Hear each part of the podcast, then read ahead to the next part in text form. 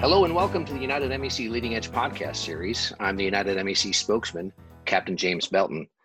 Today we continue our series called Piloting Your Mind.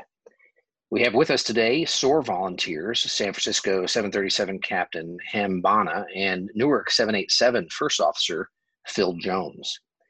Ham, what did you do before United and uh, when did you start here? Yeah, so I started with United way back in the summer of 2000. And prior to that, I was a Horizon Airlines pilot up in the Great Northwest. Can you tell us why you volunteer with the SOAR program? You know, I, I did the double furlough, and when I went through the uh, downturns of 9 11 and 2008, there really was no peer support or any kind of support. We sort of had to deal with the emotional fallout kind of on our own.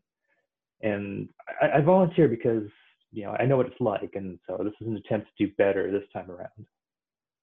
Okay. Phil, welcome to the Leading Edge. Can you uh, tell us what you did prior to coming on with Continental, I believe? Uh, is that, that's who you started with, right? That's correct. Yes, I was an Army aviator for a number of years. Uh, flew for a couple of commuter airlines, then one uh, charter operator called Express One International, where I flew all three seats in the 727. Came over to Continental in 98, and uh, through this whole time, I've experienced uh, a couple of furloughs like him, three furloughs to be exact, and two bankruptcies along the way. Phil, you're actually a licensed counselor in New Jersey, in addition to being a 787 pilot. When did you become licensed? Uh, became licensed as a licensed associate counselor, sort of like a journeyman in the trade in 2016. And just this September, I achieved my full license as a licensed professional counselor in September. And the big difference there is now I can hang my own shingle and uh, have my own business. What made you decide to start counseling? Well, that's a, a long and involved one, but the short one is I'm uh, at the Glider Club that I used to be a member of. And the tow pilot comes back to me, who was a licensed professional counselor, retired airline pilot, and former Vietnam F4 pilot. And he said, You know, Jonesy, you'd be a good counselor. And I looked at him and said, Where did this come from? So I hopped in the glider. We went off with my student, came back, and I talked to him a little bit later about it. And he explained the reasons why. I was coming out of retiring from the Army. I was on a, um, a LTD from, uh, from United and got a chance to um, take a intro course into counseling, similar to what uh, Hem is doing right now. And I fell in love with it. And I just absolutely fell in love with the, uh, the concept of education, helping people, in psychology all mixed into one. And do you do you find it difficult to uh, divide your time between flying and counseling? How do you do that? No, I'm a pretty senior FO on the uh, 787, and I'm able to get my days off that I want uh, with ease, and then still get good uh, flying seats. So it's really just putting the priority on the days off that I get, so I can work with clients. That's fantastic. I'm happy for you. Our topic for today's episode is very timely and it's about how to cope with change and uncertainty. Our industry and our business, uh, we're undergoing dramatic and rapid changes due to the COVID 19 pandemic and the e- economic fallout that we're seeing after that. Everything is different now. We have new procedures, new unfamiliar feelings, and a great deal of uncertainty about the future of our industry and our careers. And the pace of change is unbelievable. Pilots were getting furloughed and then they weren't. Many of us were displaced to new positions. Then those displacements were canceled. Many of us were line holders and now we're on reserve again. So an incredible amount of change in a short period of time, uncertainty, and uh, it's it's all come at once. It seems. Hem, what would you like to say about that to begin?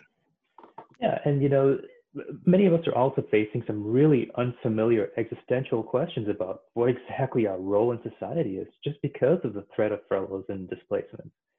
So all of a sudden we're asking, hey, you know, if, if I'm not a pilot, if I'm not a captain, if I'm not a wide body pilot, then what exactly am I? Hem, that was well said. The old normal that we used to have is is likely gone forever, or at least for a long time. Everywhere we turn, there seems to be, uh, we experience change or loss, whether it's seat position, schedule, procedures. Even the feel of when we go to the airport on layovers is different. I uh, recently had a 56 hour layover in Tel Aviv where I was locked in my hotel room the whole time. We go to Shanghai now, we have guards outside our door. Uh, everything is different. And no one really knows when we're going to get back to a new normal, even if we can call it that. So we would all benefit from uh, adaptability and flexibility to change. This uh, sounds very similar and feels like the resiliency that we've been talking about on previous Piloting Your Mind podcasts. What are the differences here? Well, uh, Jim, that's great. That's a really good point to bring out. Uh, resiliency is the ability to keep moving forward or bounce back from difficult situations and eventually emerge with a positive outcome. Now, this comes from a guy named Donald Meichenbaum. He's a PhD researcher and founder of cognitive behavioral therapy and worked extensively with rational emotive behavior therapy back in the 60s and 70s and 80s. Um, and he recommends that we can do a bunch of things to do that. And if I could, if it's okay, if I'd like to share a couple of them real quick, and that's um, uh, sharing your negative emotions. So for you on the, in the video right now, you can see I've got a can of Coke right here. Okay, and if I take this and shake it up right big right now, and if you know I let that go, what's going to happen? We all know it's going to go everywhere, right?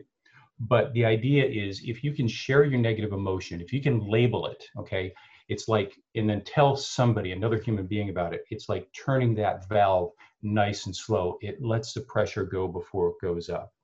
You can also focus on the positive, and we'll talk about that later, or we can use direct or palliative actions. The direct action is what we're great at as pilot. We all know what to do if we have an engine failure over the North Atlantic at night. Um, or self-soothing, feel the feeling, this too shall pass um, I've controlled what I control. Now, on the other side, you ask about adaptability. That comes from the great Jean Piaget, also a PhD. He used the theory of uh, cognitive uh, development. He says that we uh, adaptability is our ability to adjust uh, to new information and experience. We do that in two ways as uh, people. We assimilate, and you've probably heard of the idea of schemas. And that's a, um, a mental category that we have and we can fit it into that category okay? Now all of us here since we've been flying for a few years we remember the transition from round dials to glass from steamship. We used our pre-existing schema of how to fly instruments and put that in. Now accommodation is when you have to develop a new schema. And for pilots i think you can all remember when we said let's do an rnav rnp approach with an rf leg we didn't have anything to base that on. And when we do that, it's much more difficult. So accommodation to something that we haven't experienced for is difficult. That's our coping with change is hard. And one other thing that I, I wanted to go into is by our very nature, our minds are biased toward the negative. And why is that? Evolutionary survival depended on it. I posit that if we have Grog the caveman, and the first thing he does when he pulls back the uh, animal skin from his tent is not look up at the sky and go, wow, those are some really beautiful cumulus clouds today. You know, I would uh, say that he's looking left and he's looking right to make sure the saber-toothed tiger doesn't get him. So change is, is uh, inevitable. Um, and at the risk of sounding like a motivational speaker, uh, the key is to embrace uh, the change despite the discomfort.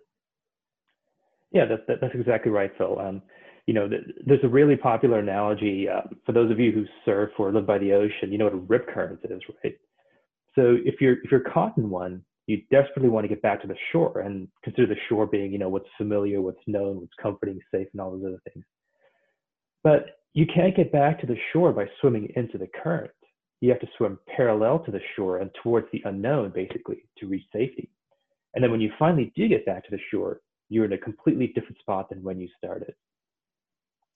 As pilots, we are, are creatures of uh, checklists and routine and uh, procedure. Do our personalities in this particular role help or hinder us when coping with change? You know, by, by, by our nature as high achieving and motivated people, you know, we want to feel in control of our environment. You know, we have the skill to be able to look out and project the next five to 10 steps. And we also have a great deal of resources at our disposal to be able to influence things. But uh, do we really have total control over our environment? Yeah, is that uh, is that an illusion of control or is it control? Yeah, consider for a minute uh, the Target logo. Um, we know it has the three concentric uh, rings, okay? And Dr. Stephen Covey, back, he was the gentleman who did the seven habits of highly effective people. And he talked about uh, the ring of concern and the ring of control. And then eventually they put in the center the ring of uh, direct control. We have things that we can influence, we have things that we have no control, and things that we have direct control over. And the, the, uh, the thing that we have no control over, the easiest example of that is uh, what happened in the past.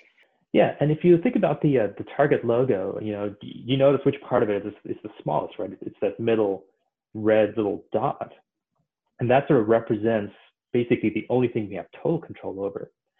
So when we think about our day at work, and if we have like a perfect day at work, you know, it, it's it's not because we had total control over everything. It's really because we could influence enough elements so that things sort of broke our way. Mm-hmm.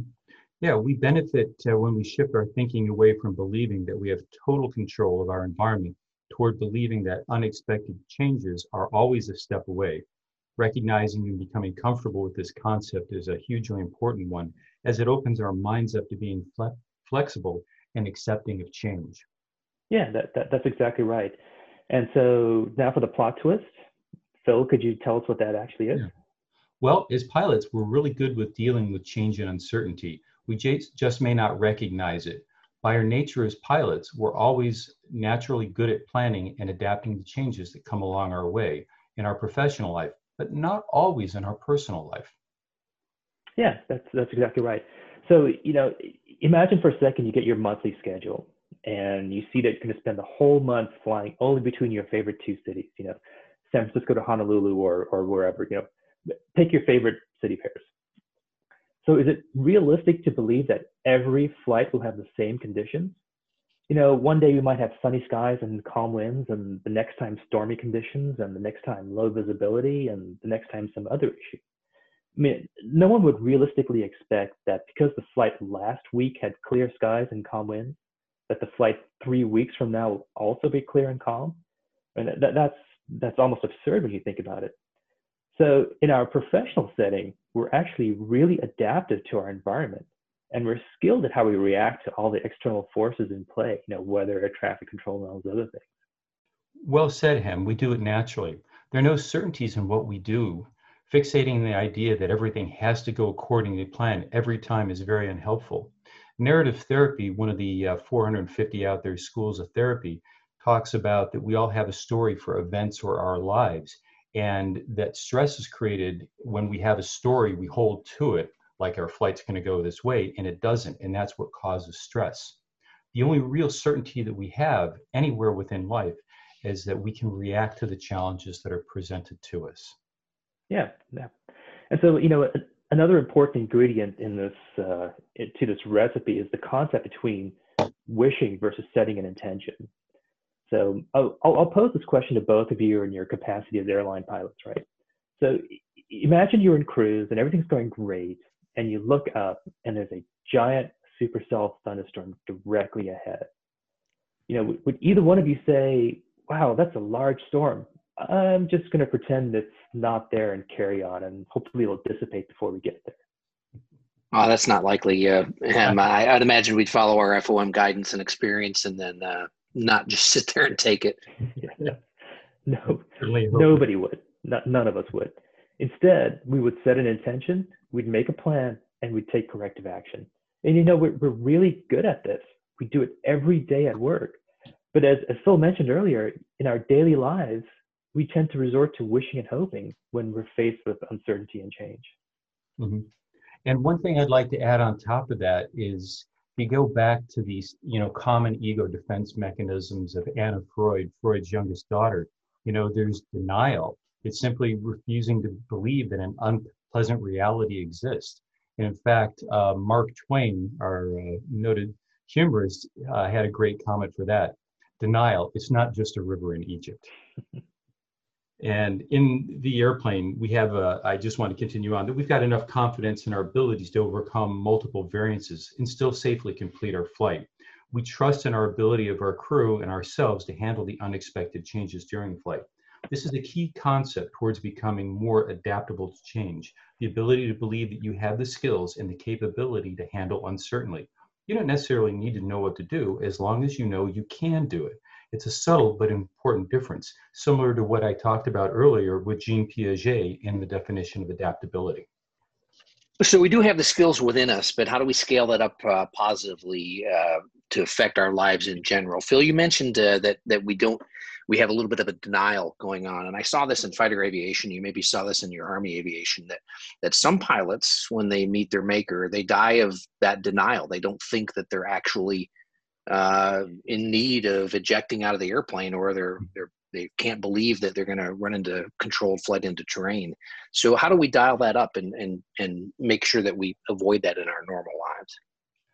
Um, I, I think one of the things that we can do is we look about we look at reframing, and to get um, if we can move away from the fighter and the military analogy, more what we do in uh, psychotherapy. It's the idea of cognitive reframing or looking at a situation from differently.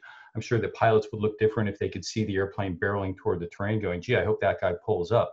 Okay, we as therapists do a very very similar thing. Is that we'll, uh, for example in my one of my offices that I work in, we have uh, two windows. Okay, and there's a tree out there, and you can look at that tree from one direction and see that it's a pretty decent looking tree. You look at it from the other direction, you see it's sort of uh, beat up and it's got holes in the back. Change your view, you change your meaning, and your behavior changes. So our brains are pre-wired from our historic days to associate uncertainty with danger, right? So when our caveman ancestors stumbled across a cave for potential shelter, you know, the, the amygdala in our brain activated the fight or flight reflex by saying, well, geez, that's a nice cave, but what if there's a saber-toothed tiger in there that's about to eat me? So we're naturally, you know, even biologically predisposed to feel anxiety and fear in uncertain situations. Why? It's because our ancestral survival depended on it. Today, thankfully, there are no saber-toothed tigers roaming around eating pilots, although 2020 is not over yet. but the fear and anxiety that we feel when we face this newfound uncertainty in our careers and schedules, you know, that, that continues from our, our caveman days. Um, I certainly hope I don't wake up and see a saber-toothed tiger out the door, but you never know.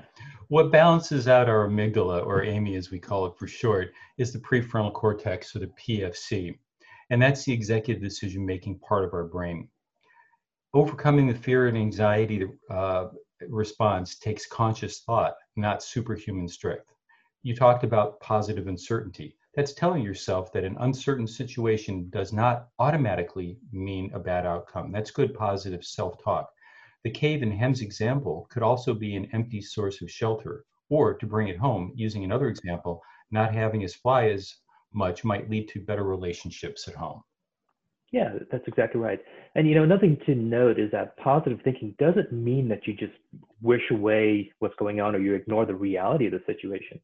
It just means that you have the optimism, the belief, and the faith that you will overcome whatever is going on in your life right now. Yes, exactly. The goal is to associate change and uncertainty with positive feelings instead of, instead of negative ones, so the brain gravitates towards it. However, one of the things that we have to do is we have to val- validate, or as I like to say in therapy sessions, embrace the suck. I don't like this, but I can stand it. I will get over it, and I can make change, and I can live with it. People do this often. I mean, uh, pilots, especially. I'm one of them. We we tend to get bogged down in the negative. We like we like to complain. It feels like a comfortable spot, uh, uh, especially when we're we deal with uncertainty. How do we combat that tendency? What's the best way to do that? Yeah, so you know, one thing you can try to do is become like a like a thought quality inspector, for example.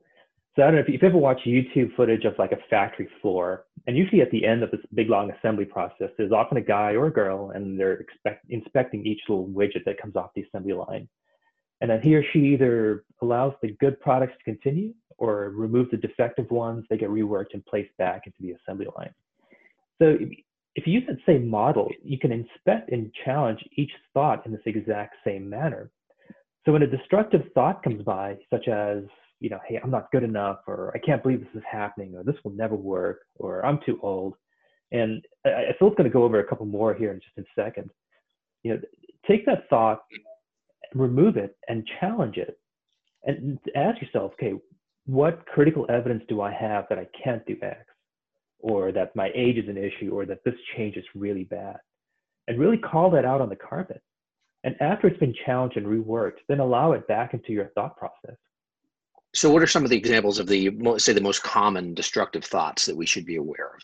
Well, there's a couple, but I want to elaborate on Hem's talk about challenging it. And since a lot of us have teenagers right now, I want we can challenge these automatic negative thoughts just like a teenager challenges us. And that's the gusto you need to go at them to get them corrected. Here are three ones that are very, very common. This comes work from the work of uh, Aaron Beck, uh, who's one of the, the founder of the of uh, cognitive behavioral therapy. And the first one is, and I'll give uh, the antidote for each one, is fo- focusing on the negative. Okay, the, the antidote is look for good. So, for example, no longer being a captain is the worst thing, and I'll never be happy again. Well, say I can be a first officer and I can enjoy international flying. There's there's a difference there. Fortune telling, predicting the worst possible in a situation. The antidote, antidote, predict a better situation. An example for us would be I'm going to get furloughed and then my family is going to be homeless and on the street, et cetera, et cetera. Well, I'm going to get furloughed. It's happened to a lot of people in the industry. I don't like it, However, I'm a smart guy, I'm a pilot. I'm going to be able to feed my family and take care of myself because where there's a will, there's a way. Okay. Blame.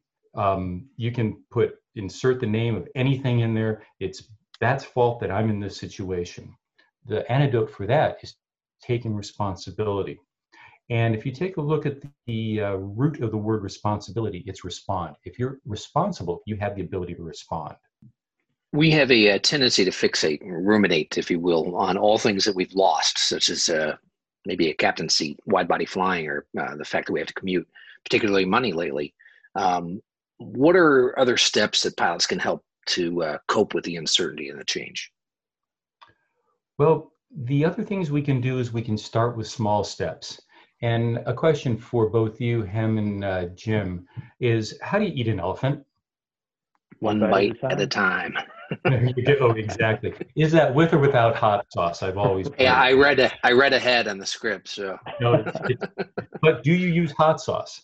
Okay. Yeah. Um, trying to process whole scale change is entirely overwhelming. Instead, if we focus on small steps and look for the small wins and then pat ourselves on the back and congratulate ourselves, we keep on telling ourselves it makes the process much easier and it really it makes the process possible. Consider when we fly between our two favorite cities. Are we focused on the, we're focused on the immediate next steps. It's what we do now in three minutes, five minutes, 15, 30, an hour and a half. Um, as we push the power up for takeoff, no one's worrying about whether the jet, the jet bridge driver is uh, going to be ready at our destination. We break things down. Breaking down large changes into smaller, more manageable changes allows us to celebrate smaller but more frequent victories. And this in turn increases our comfort with uncertainty or flexibility. Just like we do with CRM and TEM, when we do the debrief, we celebrate those uh, things that we did well. We can also visualize your success. And as a military pilot, and I'm sure you remember chair flying uh, was a way that we did things. Okay. Absolutely. We had a rich tradition. Well, that's just visualization. Okay. Another example would be we look where we go. So as a kayaker, kayaker running down a whitewater river, if you look at the rock in the center of the river, where are you going to go? You're going to hit the rock. If you look where you want to go, you're going to go that direction. So visualization is that. It's visualizing, it promotes your mental flexibility by associating the change with success. You see where you go and your mind will take you there. Yeah, and uh, that's exactly right. It's very well said. So another thing we can do is, is, is really try to focus on the future.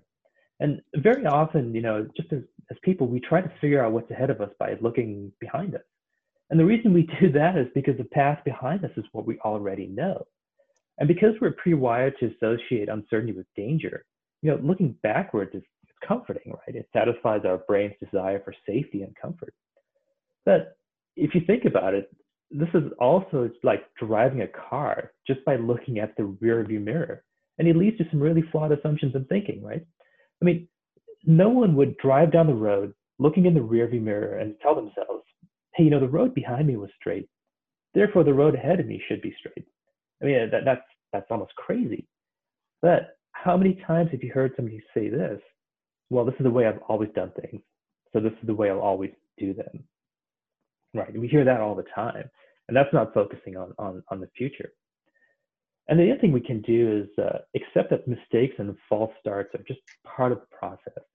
you know, when, when we dwell on them and we rehash our mistakes, it really leaves us stuck in the past. And, and basically, we're trying to look forward. Our goal is to see change as our opportunity to try and experience new things. You know, it doesn't automatically mean that we'll like them or that we should like them, but at the very least, we should be open to the possibility, right? Um, you know, it reminds me of that Michael Jordan quote back in the 90s you, you miss 100% of the shots that you don't take. So you know, it's something very similar here, right? Uh, the other thing uh, is that gets in our way is you know this, this idea that we have to be perfect all the time, and trying to be perfect all the time is impossible. You know, admit to yourself that we're all imperfect people with imperfect success. Exactly, Hem. And that's called unconditional self acceptance in the psych world. But it's also important with this to trust yourself. Um, each of us has an inner wisdom. Kids are the, really the best at displaying that. Adults, we go with the Dr. Spock logical, but it's that inner voice that you hear. And it's easy to get stuck ruminating about what we've lost and keep on chewing over it and over it and again. And it doesn't get any better, it just gets more acid in it and it hurts more if we allow an appropriate amount of time to grieve for the loss of the career expectations that we all thought were going to be there for us, such as losing a captaincy, or is more than just going down from four stripes to three. It's about how we see and value ourselves as people. But don't underestimate your ability to find new solutions. Um, one of the things I did a, uh, uh, a paper for the, the SOAR volunteers a while back called When Normalization of Deviation is a Good Thing. It's all about the grief and loss process that uh, Kubler-Ross did back in the 60s, which has stood the test of time, that it's important to grieve the losses that we do have. Um, but be careful when we do this, that we, this what could have been thinking or the um, if only or what if once again, this kind of thinking keeps us trapped in the past instead of looking forward and looking for new opportunities. Remind yourself when shifting sands uh, that the shifting sands are a normal part of life, and that's okay to rework your thinking midstream. Yeah, that's, that's very well said. So two more that I'll mention are gratitude and having a good social support system. You know, and gratitude is a great foundation from which to build upon. You know, it doesn't have to be something huge or big just a, a, few things that went right on any particular day that you can actually take notice of. You know, let's say you're you're flying over the Rockies during sunset and you, you get to see this brilliant picture ahead of you, or you're sitting on your backyard in a nice fall evening, or you're enjoying your significant other or your kids. I mean, just small things that you can notice that you can say, "Hey, I'm grateful for this moment." Now, if you if, if you really wanted to go to the next level, you could get a gratitude journal and write everything down. But uh, that's like top shelf stuff. Uh, you know, you can just take a mental note if, uh, of, of good gratitude moments. And really, the goal is to cultivate gratitude. And when we do that in uncertain times, it allows us to associate uncertainty with positive feelings. And when we do that, we increase our comfort and our flexibility with change. And then uh, finally, you know, find and support other pilots who are going through the same thing you are. But can we add a caveat to that? it's important to associate with people who will provide support and create a sense of calmness and safety. Associating with people who only just commiserate will spin you up and not be helpful. It's like being in a campfire. Do you want to keep on throwing another log on the fire, or do you want somebody who's going to pull the logs apart, lessen out the frame, and let things go die down slowly? All of these uh, tips that we've talked about so far today take practice and conscious thought similar to way in the cockpit we use deliberate practice to increase our performance. Initially, success is limited, but with time and repetition, repetition of these concepts, everything will become more in, ingrained and hopefully automatic for you. Yeah, you know, you really need to think of this more as a as, as a marathon, as opposed to a, a, sprint to the finish line. So, uh, you know, we'd like to close with a couple quotes because that I think are, are, are particularly telling for for our times that we're in. And the, the first one is from a gentleman named Viktor Frankl. So if you don't know who Viktor Frankl is or was, he was an Austrian psychologist born in 1905 and a Holocaust survivor. He spent three years in Auschwitz from 1942 to 1945.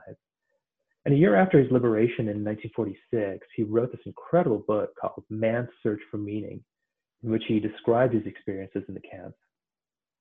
And one of the things that uh, Viktor Frankl wrote in the prologue is that he didn't want the book to be just a recounting of who did what and when, but rather a psychological examination of what happens to people when literally everything is taken from them. He writes, and I quote, Everything can be taken from a man but one thing, the last of human freedoms, to choose one's attitude in any given set of circumstances, to choose his own way. Yeah, it's, it's a great quote. And, and that's a, Man's Search for Meaning is, is a great book if, if you haven't read it. And for, for the second quote, um, you know, a couple of piloting your minds ago, we discussed how POWs in Vietnam used uh, Frankl's beliefs to help them cope with their imprisonment and subsequent mental health recovery. And one of the outcroppings of that was a book called Lessons from the Hanoi Hilton. And there's really good quote in there as well. So I'll read here, a quote, that solitary choice or sense of control is a powerful antidote to helplessness and despair, one that scientists frequently cite as a major contributor to mental health and an individual's personal hardiness. Both quotes reflect the idea that no matter how bad things get, whether it's a downgrade to first officer or a different commute or a change in personal finance or an airline induced relationship issue or the possibility of furlough, we always have control over how we react to the chaos surrounding us. And holding on to this one bit of certainty in an uncertain world can make all the difference in our world.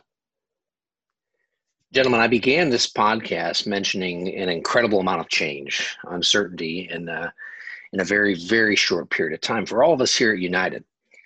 I found this discussion to be fascinating and, I, and helpful, and I expect our listeners will as well. So, for uh, for you listening, thank you for tuning into the United MEC Leading Edge podcast, especially the Piloting Your Mind series. To our guests, Hem Bana and Phil Jones, we greatly appreciate your time and talent, so thank you very much. On behalf of the United MEC and all of our ALPA volunteers, fly safe and stay healthy. I'm Captain James Bell.